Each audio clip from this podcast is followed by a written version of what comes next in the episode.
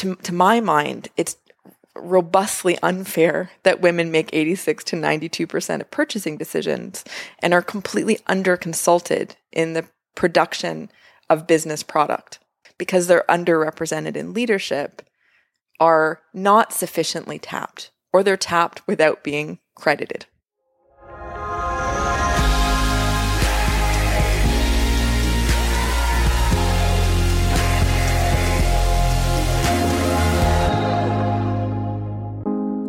Hi, and welcome to the SaaS Revolution Show, brought to you by SaaStock. I'm Irina Jambazova, Head of Content, Diversity and Inclusion, taking over from Alex this week. December last year, I attended the first ever SaaS Equality Unconference, organized by the Women's Work Institute and held in Toronto, Canada. In a room of about 100 D&I champions and leaders, we had a day of fascinating stories, provocative ideas, and discussions around diversity and inclusion challenges in SaaS. On the day after the conference, I sat down for a chat with the founders of the Women's Work Institute and organizers of the conference, Kristen Liesch and Anna Dewar Gully, to hear their thoughts from all the interactions from that day and to lay down some steps for pushing diversity and inclusion forward. Without a prior experience in SaaS, Anna and Kristen approached the industry for two very specific reasons. One is that they believe the intersection of services and tech which is something very much SaaS, is where the best results can be achieved in terms of fixing diversity issues. But also because as they reached out to leaders in different spaces to see if they would be interested in participating in a conference aiming to address diversity and inclusion, SaaS was where they saw incredible uptake. Both Anna and Kristen are equality champions, but as business strategists, they inherently believe that diversity and inclusion is a business objective above all, and it needs to be approached as such.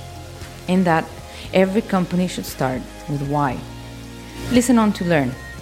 What problems SaaS leaders experience when it comes to D&I? One leader said to me, "Yes, I want to help. I want to work on tackling this because my biggest problem is getting women in my C-suite. No problem at entry level, but I can't get them through the pipeline." Or another person said to me, uh, "Yeah, I want to work on this because." Even though I've shown my company that I can create a gender equal team, they, for whatever reason, don't think they can do it in their departments. Why diversity and inclusion remains an unsolved issue?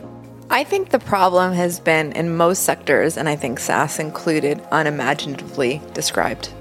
Until I think you can switch people's imagination on about why the problem matters here, wherever here is. And I think most um, tech sector niches, and SaaS being obviously a huge one, uh, define the problem mostly, as you described before, as a numbers game. Some quest towards making, I guess, representation or talent kind of broadly look like the community in which that organization is born and grown. But I think the why that matters is just very unimaginatively explored. How should each business get to a clear why that will be more effective in bringing improved results. You, you need people in a room talking about what's going on with the business, what's going on with inequality or equality, what could we do differently, what's the point of intersection, bottom line, and you need to be open to hearing what you hear, and you need to stop yourself from overframing the questions, the conversation, and the answers, which is why you need an external party to hold your hand. Improving the diversity and inclusion at both SaaStock and SaaS is something we'll be putting much more effort in 2019. We have an incredible partner in this to support us, Zendesk. We already have started taking stock pledge, which you can read more about on our website. And we look forward to many more initiatives throughout the year, so stay tuned. Now, on with the show.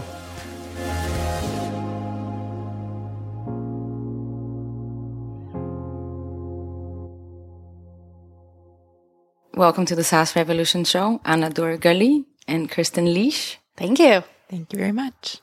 So, I've had the pleasure to spend yesterday with you at the SaaS Equality Pop Up and Conference, but our listeners didn't. Mm. So, I'm going to ask you to briefly introduce yourself, tell us why you do what you do, and you know how the conference um, brings what, what what you're doing.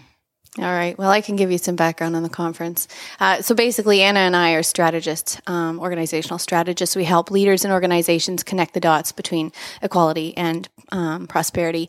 And we had uh, started working inside the SaaS ecosystem, just engaging with some leaders there around the topic of equality and and the lack of equality in that space. And we'd gotten a really warm response from leaders wanting to work together uh, towards creating sh- some solutions to the shared equality challenges that they were all facing within their organizations. And so we just kind of decided to respond to that desire and create a space and an event where they could do just that come together uh, think hard, be provoked, uh, be challenged, and also bring their lived experiences and their professional expertise into one space and uh, work together towards creating some solutions, some next steps essentially towards making the ecosystem more equal. And and when you say strategists, um, what, what, what do you mean? So for me, um, I started out in kind of public policy work, actually in the health system in the UK. Uh, so I was in London.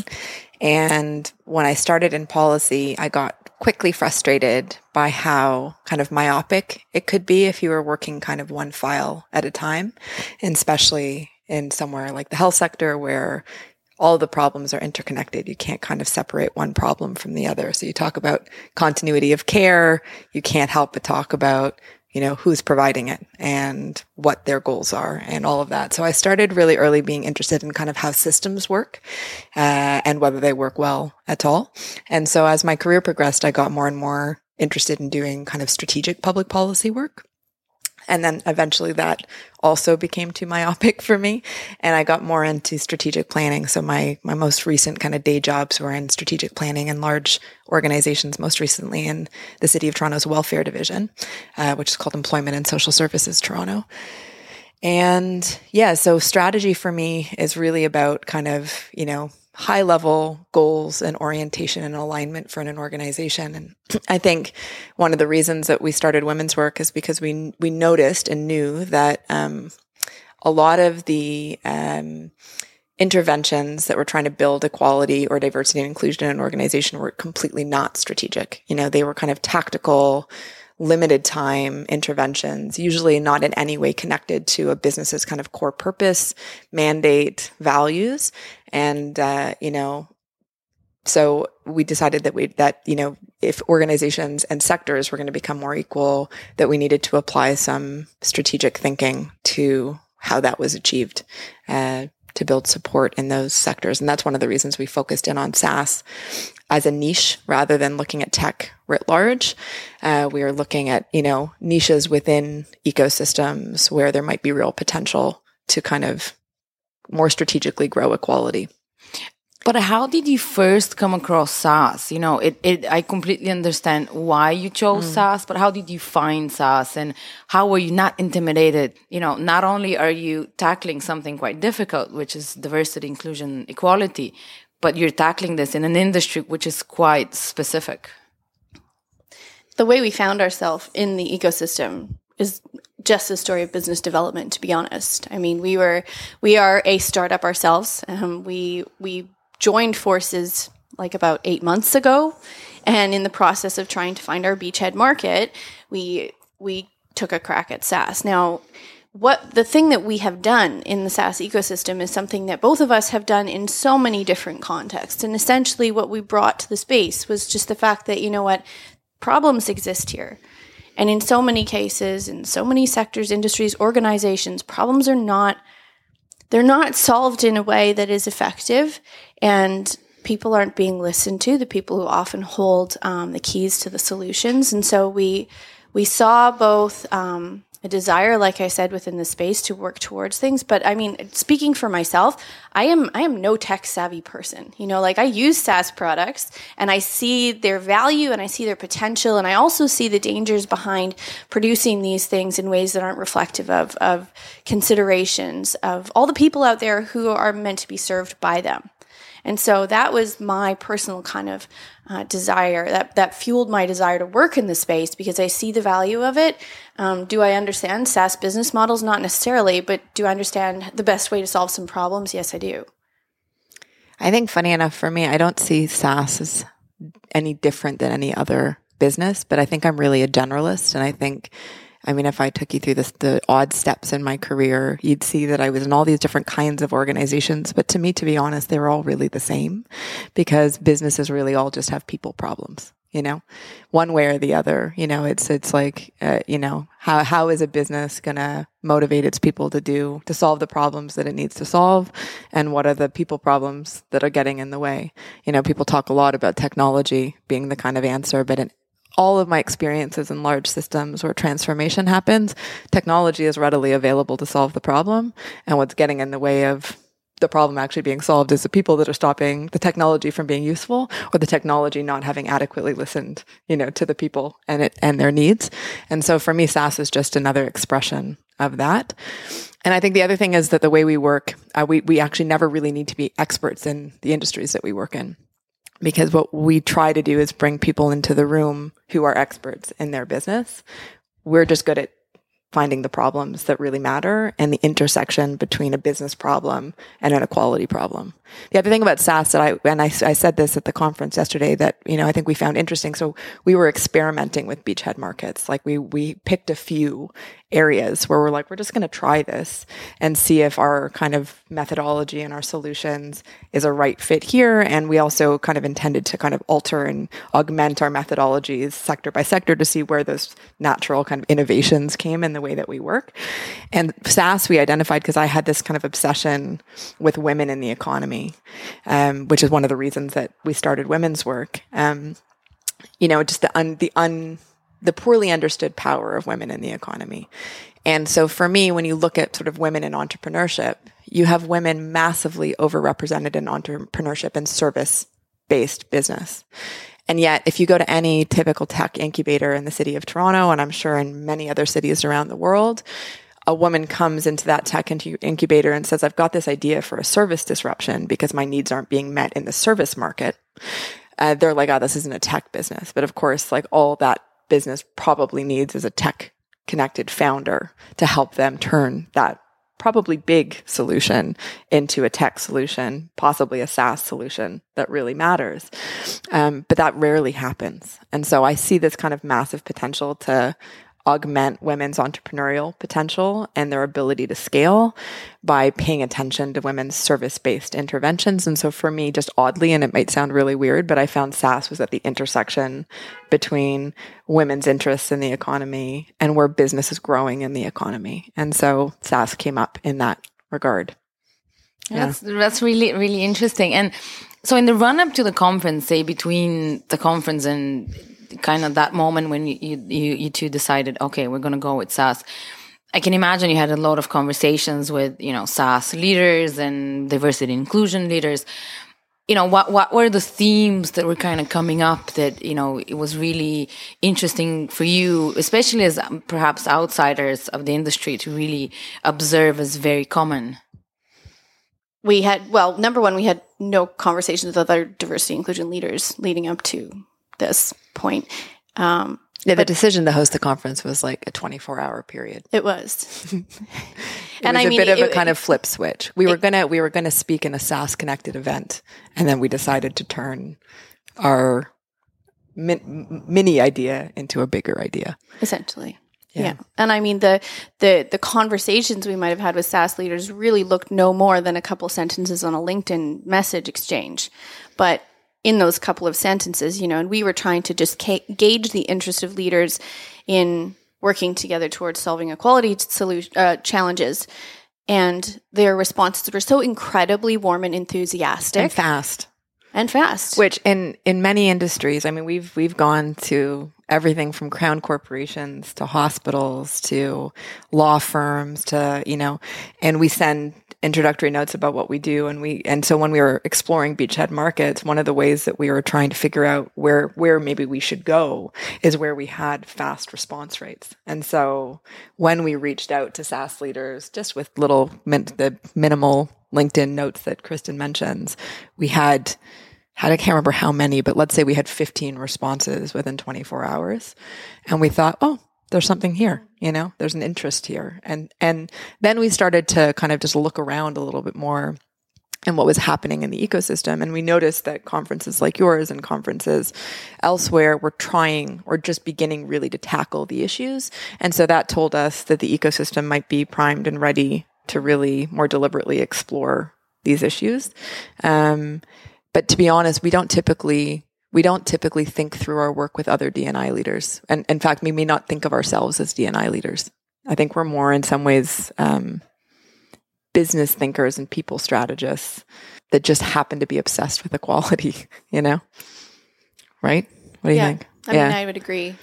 Just even looking at, you know, my own t- career trajectory has been very unusual, but um, everywhere I've landed, whether it's been deliberately or not deliberately, um, the work I've always done there has basically looked like establishing relationships, listening to people, learning from them and the problems that they bring to me, considering those problems in a different way, bringing them back to them with some solutions and ushering them through to the end. And that's what we do.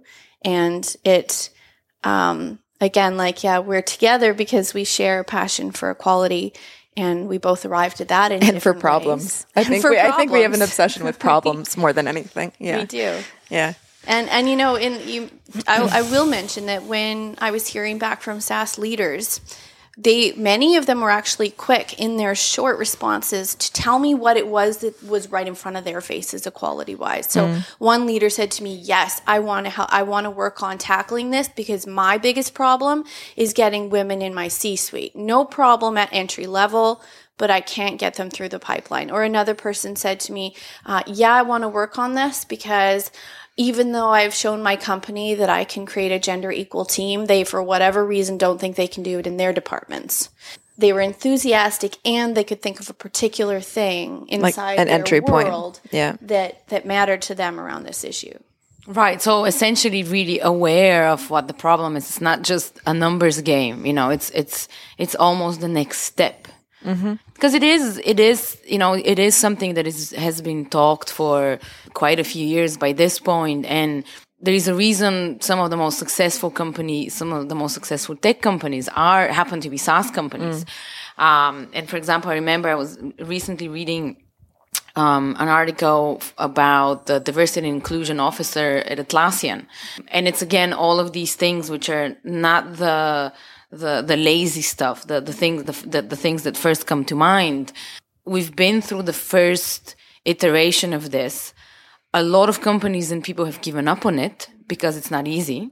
A lot of people have gotten frustrated with we wanted to solve this and you know in tech we're natural solve uh, problem solvers but we didn't so you know maybe there is no solution I think the problem has been in most sectors, and I think SaaS included, unimaginatively described. The extent to which people are wildly passionate about the problem anywhere, if you're not actually personally facing a, like a known equality challenge in your own life or in your family's life, or um, is minimal until I think you can switch people's imagination on about why the problem matters here, wherever here is. And I think most um, tech sector niches, and SaaS being obviously a huge one, uh, define the problem mostly as you described before as a numbers game or as a kind of some quest towards making, um, I guess, representation or talent kind of broadly look like the community in which that organization is born and grown. But I think the why that matters is just very unimaginatively explored. So, and I really genuinely have this like total confidence that when industries and sectors can like clock on to their own version of that why, which is really for me, that's the heart of strategy. It's like that really resonant why, you know, that matters here, which I just think, I just think, you know, you think about a diversity training. So, what precipitates the purchase of a diversity training in an organization? Probably some kind of broad societal shaming or pressure that we have to do this, which is really not resonant. You know, Joe engineer from middle of the organization is thinking, God, like, why the hell do we have to do this? Because no one has bothered to creatively explain the why it matters here, you know? And it's not just because, like, he's working next to an engineer that's facing an inequality challenge in the seat next to him. It's because actually their product, their service, the way they serve the market is just unimaginatively designed if they haven't solved that problem well, you know? And this is why, like, on, on this is one of the reasons I'm obsessed with women consumers, because it's like, you know, in some ways you kind of think like you shouldn't have to make a business case for fairness and equality, but to to my mind, it's robustly unfair that women make 86 to 92 percent of purchasing decisions and are completely under consulted in the production of business product. You know, their uh, their ideas because they're underrepresented in leadership are not sufficiently tapped or they're tapped without being credited, you know? And the problems that consumers have, you know, are problems that women have, right? And the same applies to visible minorities, the same applies to people with disabilities, all of whom are underserved, you know, with regards to products that solve their problems, you know? And so I just kind of feel like if you can find a way in a niche industry to bring disparate parts of that industry together to really like explain why that matters here, then, you know, the what are we going to do about it actually becomes, first of all, significantly more obvious. And secondly, significantly more resonant and connected to the business's really core purpose and reason for existing, you know? Which is why, you know, we describe ourselves mostly as a strategy firm because we're like, no, we're great at tapping into why a company or a niche sector exists and what it's trying to do.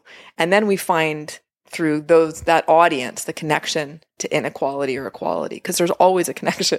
Like there's there's no need to manufacture the connection. It exists because businesses are built on people and can I give you a concrete example about this, the resonance that Anna's talking about? So in our in the survey that we sent out prior to the Solvathon, um, there was one respondent, and they were they were in a purchasing role, so they were on an org side where they were the consumers of SaaS products, multiple SaaS products to run their department.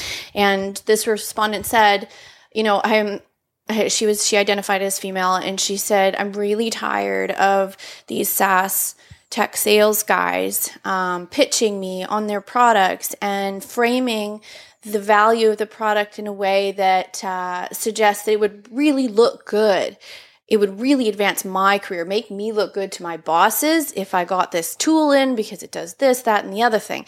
Not only did she express that that sales technique doesn't work with her because when she looks around her organization, she doesn't see women in leadership. So she doesn't see that the same mechanism that might work for a dude, make him look real great and get him a promotion. She's like, nah, that, that doesn't fit for me. But not only that, the tools they're trying to sell, they don't work for me. So I'm trying to give the feedback saying, yeah, this is great. That's great, but this doesn't work for me. And when she's doing that, she's talking to a dev team that doesn't have any women or anyone who, who understands what it is that she's trying to do. And so not only is the sales mechanism not working well and the tools aren't being built in a way that reflects her needs and the role that she's in. Um, and so that's, those are the sorts of points of connection and the points of opportunity for yeah. SaaS companies to so much better serve the people that they're trying to reach so is that part of the why you know that that idea that business case of you know if we bring in more diversity we will create more inclusive products which will serve a larger proportion of the consumers yeah, I mean, that came out of the Solvathon for this event. It, what came out was because we asked, what are the primary challenges your SaaS business is facing? And what we heard broadly in terms of themes was that SaaS companies are struggling to adapt quick enough to changeable market conditions. They're struggling to innovate fast enough and they're struggling to scale what are often micro solutions to relatively micro problems to a macro global audience. And so you can, for me, the business imperative of serving the broadest possible audience is, first of all, really, it's embedded in all of them, but I really deeply see it in the last one. So if you've got this niche solution for a relatively niche market, but that may have multiple applications for a broader, more diverse audience, then equality on your team that could help you see those avenues for growth is mission critical. How can you how can you avoid that reality, you know? Absolutely, I agree with you, and and I think we're talking about this before that you know, kind of that case has been made, but the issue is that it's been made in a relatively abstract sense. Very of, abstract, yeah. Of you know, essentially what I just put forth. That's very abstract. You know, what do you mean? You know, more diverse consumers? Are we talking three more consumers? Are we talking three million more consumers? How is that going to affect my monthly recurring revenue, annual recurring revenue, whatever? So, what are ways that we can look at this business case in a much more um, concrete numbers, data kind of way? I think, and I we've said this in many, in we we write insight reports for these solvathons. I feel like we write this or a version of this in just about every insight report, which is the the business case lives within. You know, like trying to apply and i think sometimes honestly there are days where i feel like organizations that have created the kind of meta business case for diversity and inclusion have in some ways and it's not intentional done a disservice to creating greater equality in organizations. Because you know like you described uh, in your talk about don't give free, women tickets there's a lazy thinking so it's like someone else has done the thinking about the business case, so we don't have to. We just know, broadly speaking, that women or people of color or whoever on our leadership team is going to maybe increase our ROI because of some big metadata that we're looking at. So let's do that because that's what it says. But it's lazy thinking, right? The business case, if you're really curious about it, really lives within that individual business. And so it's hard to make a practical response to the question without looking practically at an individual business or sector. But I can tell you that if you think about financial services as a very specific example, um, you know, you think about like I know there's some you know New York based subscription based kind of financial uh, advisory supports that are now being offered to women and basically sold to individual consumer females there was a huge amount of research that I had been reading for years that was often published in HBR and other places about how underserved women were by financial services. So some clever SaaS entrepreneurs came up with financial services that both better understood and better served women's needs in terms of accessing financial advice tailored to them and their lives and their roles within families. And those companies were massively successful. And that's just that's one very specific example of where you're looking interested in a particular problem to solve and you're thinking more broadly about who has that problem or a variant of that problem and where innovation comes from really having as many angles on who might be struggling with that problem as possible because that's where those opportunities to scale emerge from. And so there's no simple practical answer except that I honestly think one of the ways we describe what we do is we make change from the inside up because I think the business case lives within all of the workers that are not having their ideas being fully tapped inside any particular business who can see an avenue for growth that has previously been ignored because they don't hold power in their place of work in their SaaS company or whatever. And you know, the the ideas live within. The practical examples are always in the room. And so for me, it's like I feel like our job is to persuade people to just get us in the room because I have literally never been disappointed by the pragmatic ideas that come out of the room you know, that they're always there. It's always, I would say, obvious, you know, when you bring people together and think about, okay, well, what are our biggest business problems and what are our biggest equality challenges and what's the intersection point between those two things? People give us relentlessly practical, concrete ideas, you know, because it's concrete and relentlessly practical. But I think, unfortunately, there's a whole industry of data that's kind of D&I data that's at like 350,000 feet that doesn't really apply to any individual product or service that people throw around and use as viable data, but very easy for, you know, Joe Leader in a kind of fast growing but still mid-sized SaaS company to be like, that doesn't really apply to us right now, you know? And so that business case is great for big corporates or wherever, but I really don't see the connection. And it's lazy thinking because they've never brought people in the room to really explore where that connection might live. And they haven't really given it a chance to think about, oh, could this be a business opportunity? And I honestly think like that's, in some ways, that's a day's work to start to have that conversation. We're not talking about investing, you know, you know, reinvesting revenue from the last year to find that that out. We're talking about can an organization expend a day or a day and a half of thinking to bring people together just on that question and see where those opportunities lie? Because I think that's where the practical, really concrete examples live. Building on what Anna's saying about how the business case lives inside the organization, um, and also she mentioned, you know, like we we just really need to get in the room and we'll show them how that is, because often, you know, the people who hold the power in an organization are are rarely the underrepresented people, and they're also the ones who have the loudest voices. And so, what we show them when they let us in is the value that they can get from listening to those that they do not often listen to, right? And we, one of our uh, professional services clients they they have this very thorny problem that they've been grappling with for over a decade.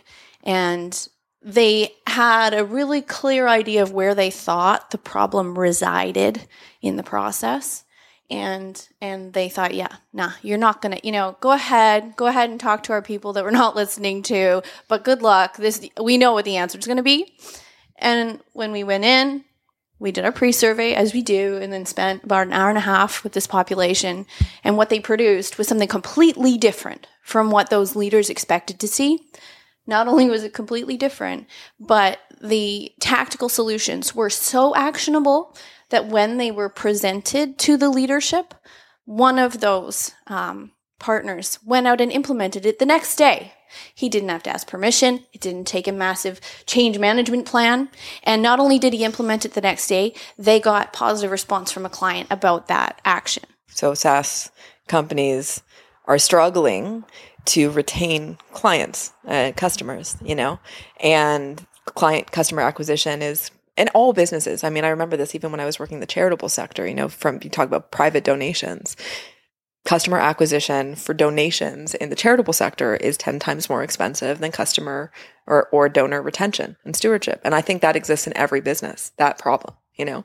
Um, but but especially sexy businesses businesses that are in fast growth rates they get very excited about customer acquisition and they fall down on stewardship. They fall down on how are we meeting your needs? Are we meeting your needs? And your customer success population that really exists in SaaS they're an amazing place to start with what what's not working for your customers? What are you what are the problems that you hear? You know? And i'm sure there are elements within SaaS businesses that are already asking those questions well. But I think when you couple that with who aren't we serving well and why, it becomes a much more nuanced and interesting conversation and an avenue to creating greater equality in those organizations that you may not have thought of. Like it's definitely not about bias training. It's about who are we not hearing as we define, redefine, and solve the problems that our customers have, and what could lead to greater stewardship and a broader market, you know? What were some of the other insights for you from the pre survey that you ran um, in the run up to the conference? What, were there surprises? Were there confirmations? Well, I mean, one thing that came out loud and clear was that a lot of uh, respondents mentioned, you know, inside our organization, there is rhetoric around diversity, inclusion, belonging, those sorts of, of topics. Um, and yet, there's not a linked uh, set of actions. So, yeah, we talk about it, but we don't do anything.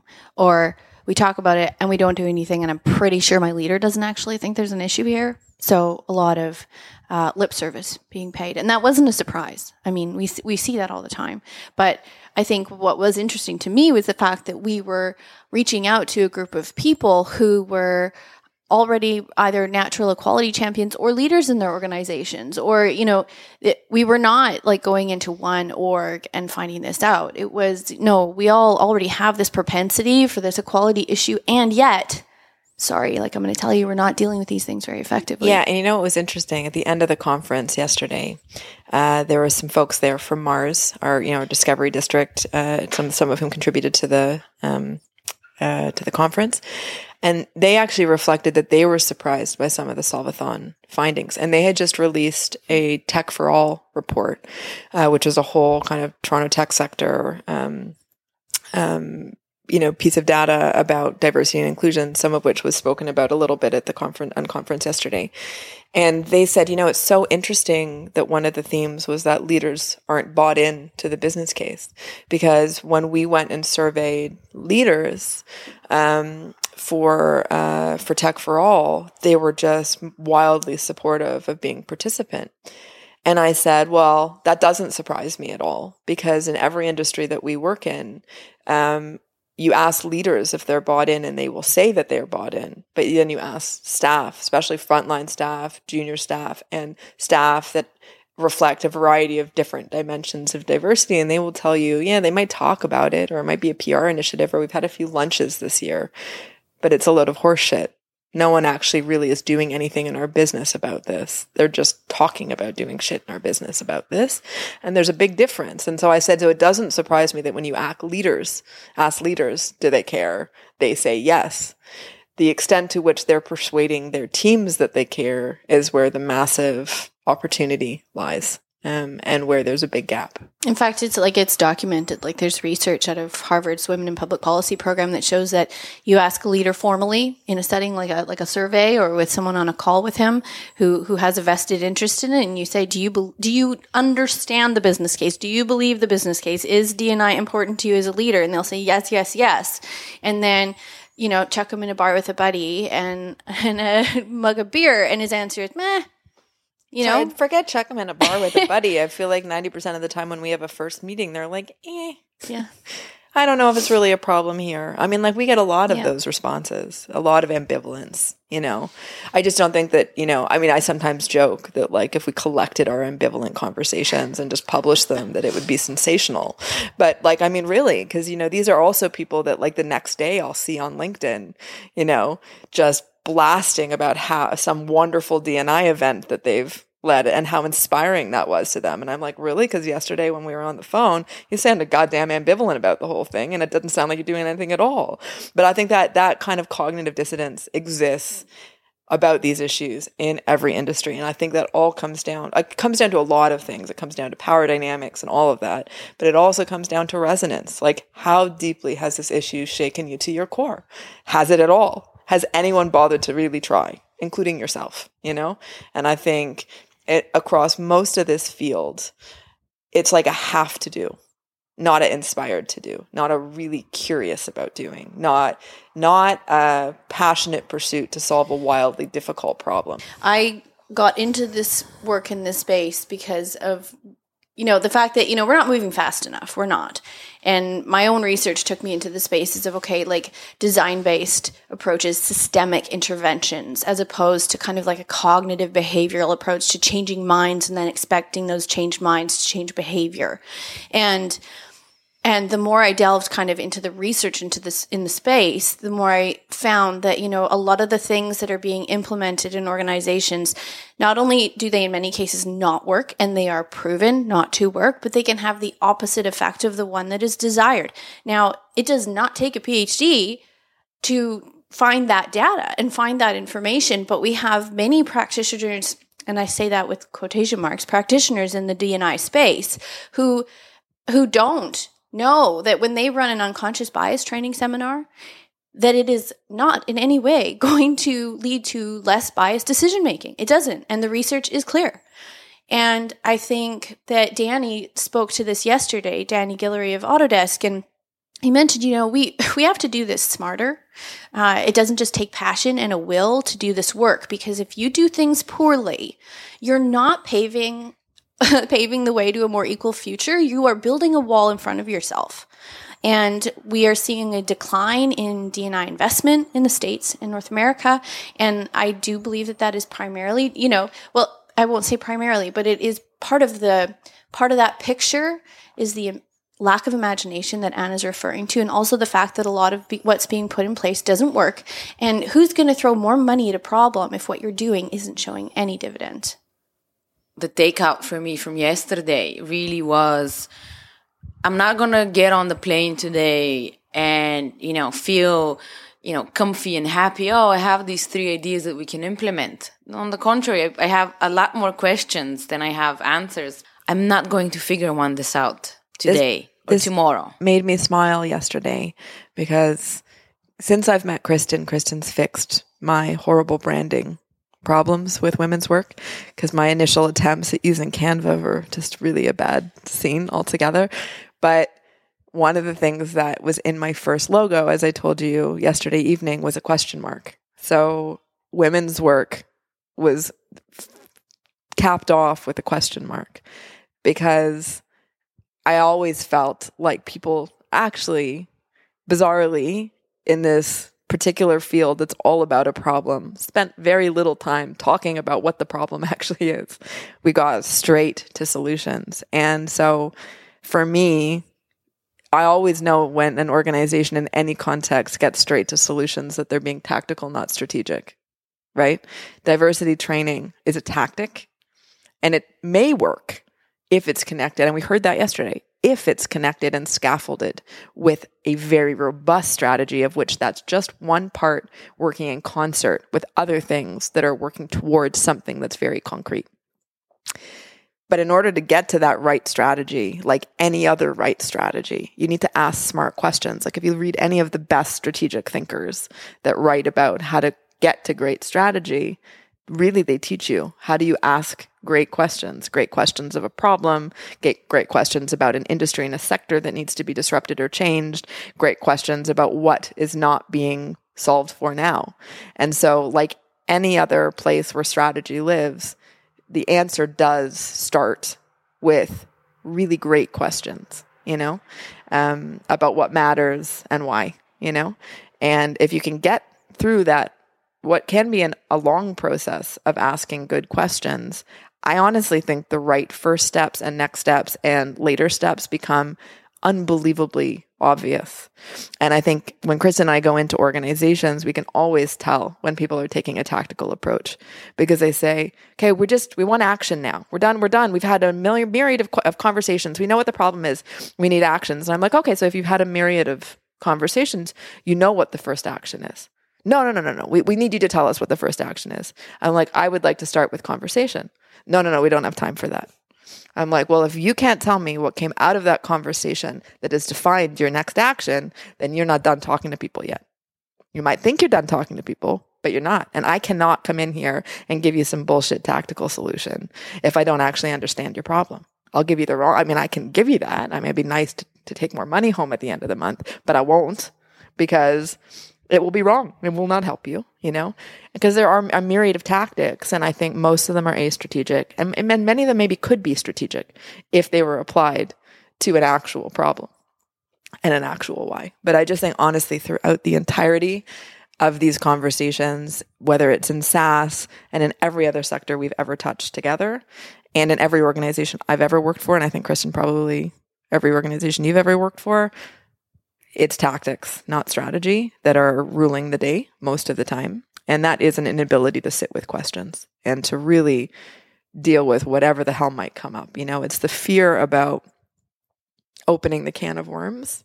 Oh, if we ask women or visible minorities or people with disabilities how they're feeling about their jobs and their ability to advance here and whether their ideas are heard and cared about and whether those ideas have been translated into product innovations or service innovations or what we say we are as a business in terms of our, you know, min specs, they're afraid the answer will be never and no, you know? So, or that they're going to hear, especially with women right now post Me Too, a download of sexual harassment issues, of violations, of whatever. And what always amuses me about that is I'm like, me asking the question doesn't make that exist or not exist in your organization. Like, if that's in your room, it's in your room. I don't need to ask the question to know that it's in, you know, for it to be in the room. It's there. If it's there, you should know, you know? But I think organization after organization that we talk to, you know, are afraid of asking the questions. And I honestly think that's why so far, you know, $8 billion a year in the US uh, are spent on tactical D&I solutions rather than strategic interventions, you know? And it's also, it also has to do with, you know, we talked a lot about ROI and, you know, that need in SaaS for every action to bring a very clear return. Mm. And it's it's again it's how it's how the industry operates and you know we're very metrics driven and again with diversity just the way would say employer branding it becomes a very fuzzy thing to measure. Mm. Um, and when you have built your culture around measurement and clear ROI, then, you know, the likelihood of having the patience to see through the questions and getting the answers and figuring out specifically for you, because there is no playbook, you know, just the likelihood of that, unfortunately, decreases. So there needs to be an understanding that to do this well, in the same way, to do, like, to build a SaaS product well, does require decent consultation with the people it's meant to serve. All new industries begin very tactically in some ways. I mean, actually, they start very strategically. They think there's a problem and it's not being solved, so there's a clear why. And then they get to a certain stage of growth where they move away from their why. I mean, like that was that came out of the Solvathon. What's the big one of the biggest problems in SaaS? Scaling with your values and and purpose intact right? It wasn't just about scaling. It was about scaling with your values and purpose intact. And so what happens in all companies when they hit that kind of you know that that growth metric where you no longer have your workers sitting right beside the CEO, now you have offices, you're globally reflected, you're you know like that connection to the why becomes increasingly diffuse. And if you don't solve that problem, your company disappears. And so I, I the reason I always eh, try really hard to hinge what we do to where the business is trying to go anyways is I know if we've hin- if we hinge it well to that if we can find a way to help the business get closer to its goals with equality solutions no one's going to walk away from our solutions. But if I fail to do that they'll get through a 3 month hump they'll come up with a cash crunch or a crisis and it'll be the first thing out the door. And all of the people that were bought into the intervention will lose hope and they'll leave and they will lose trust that the organization gives a shit about the idea. So that for me is why the business case. It's it's not just because it's worth a waste of time kind of constructing a, oh, there's good ROI. It's about saying the business case lives within, there is a reason that building greater equality on your team connects to building better products and services. We just need a minute to figure out what that is. And once we figure it out, we can create a set of interventions that connect with where your business is going anyways. So why wouldn't you invest in that? Because it's about getting to those ROI goals that you're heading to with technical innovations and other innovations and talent innovations innovations, you know, it's just part of that. And if if we can persuade you that it's critical to that, then you won't drop it. No, it's hard because it, in itself, it's a hard thing to implement. Yeah. It's not. It's not a okay. You know, I'm gonna get this playbook or this framework. I'm, you know, I know that it's worked for someone else. I implement it, and you know, we're gonna have clear clear results. But but I wonder, and you know, we're kind of coming to to to the um, end of the show. But I wonder a couple of things. One is and again, I get it. It really depends on case by case, each company. But, you know, Water is a strategist, you know, having worked in, in this for a while, you know, what's kind of the advice that you can give to someone listening to this being like, okay, you convince me. Fine. I'm going to start with why. You know, I'm going to sit down and I'm going to do this. What exactly can they, where do they begin? How, how, how do they, you know, what's something that they can do immediately? So if that's a leader asking the question, if that's like a C suite individual who's like, okay, fine, I'm going to look at this, I would say for me, it's about hiring um, an external organization to ask a diverse group of people. And I mean that not just in terms of like personal diversity, but in terms of like where they sit in the organization. Like, are you asking your members of your sales team, your finance team, your engineering team, your customer success people to come into a room um, and to tell you about their experiences in the organization from an equality perspective. I don't think you can ask these questions yourself effectively. And I think, and I know we're consultants and it sounds self, what's the word, fulfilling, but it's, but I actually genuinely find that this is this is an area that you you must outsource because why would I tell my employer? I mean, I, I've been in this situation myself as an individual who was experiencing uh, glass ceilings in my career that were just obvious. And if I had been invited in my to my boss's office to talk about my glass ceilings, I would have said, eh, I'm a little annoyed about this and that, but everything's really fine and thank you so much for the opportunity. And I would have left out 90% of the truth because I would have been worried about my trajectory in that organization. I would be worried about being characterized as a troublemaker. I would be worried about being characterized as a complainer. And there are people all over organizations all over the world who feel exactly that way and we talk to them every day and so you need an external party to just start asking questions i would not be inclined to invest in training first.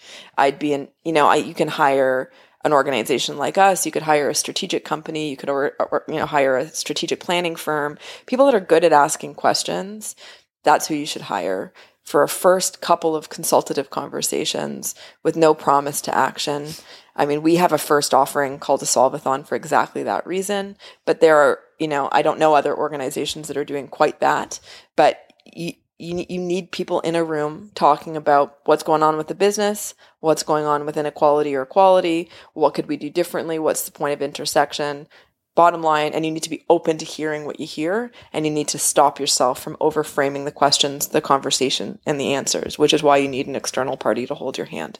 Because i think everyone has a natural protective instinct about their business a natural inclination to kind of shape what they hear in that conversation and you need someone who's strong enough to say i trust that i will get great stuff out of the we've seen many times a, a, leader say, "Well, no, we've done an employee engagement survey, or we've we've surveyed our people," or or someone recently uh, came to me and said, "You know."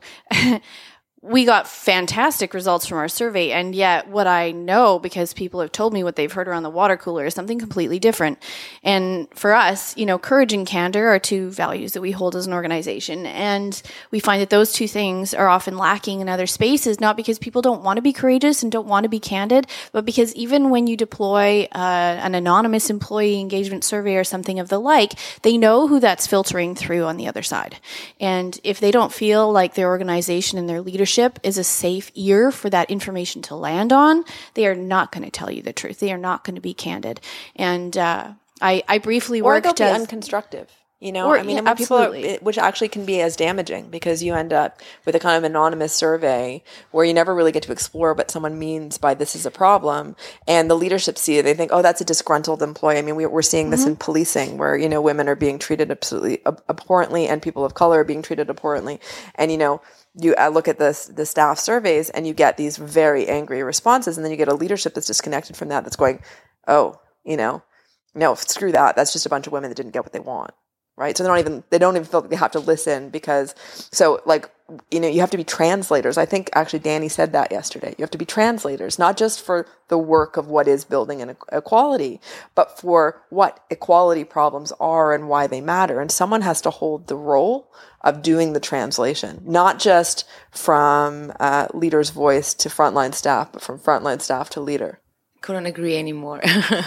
but um, just as a, as a last question, you know, what stands out for you of all of this? The entire day was an activity in sharing and listening. And so I always want to jump to I always want to jump forward. I always want to provide the next step, but I realized this was one in a lot of ways one big first step of listening and sharing. What stood out to me was that you know, we do this weird work of trying to bring lived experiences into the room in order to come up with a new definition of a problem and more actionable ideas. And what never fails to surprise me and surprised me yesterday is that I always think I know which direction that's going to go in. So, in this room full of people that wanted to be provoked to an action oriented place, what came out at the end of the day was we really loved having this conversation. And this is a real conversation. And I literally, I think I said it in my closing remarks. I'm like, that's so funny because I feel like all of you came here to find action, but what you're all reflecting that you loved about it was being in a talking mode, not an action mode.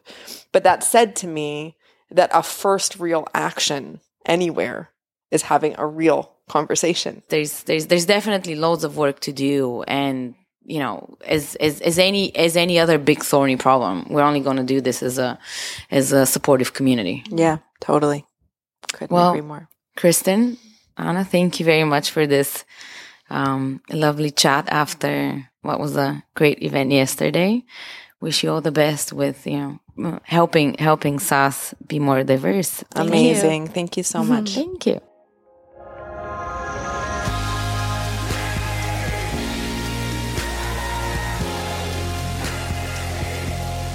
I hope you've enjoyed this episode of the SaaS Revolution show and have picked up valuable lessons from Anna and Kristen about diversity and inclusion. Thanks for listening. See you next time.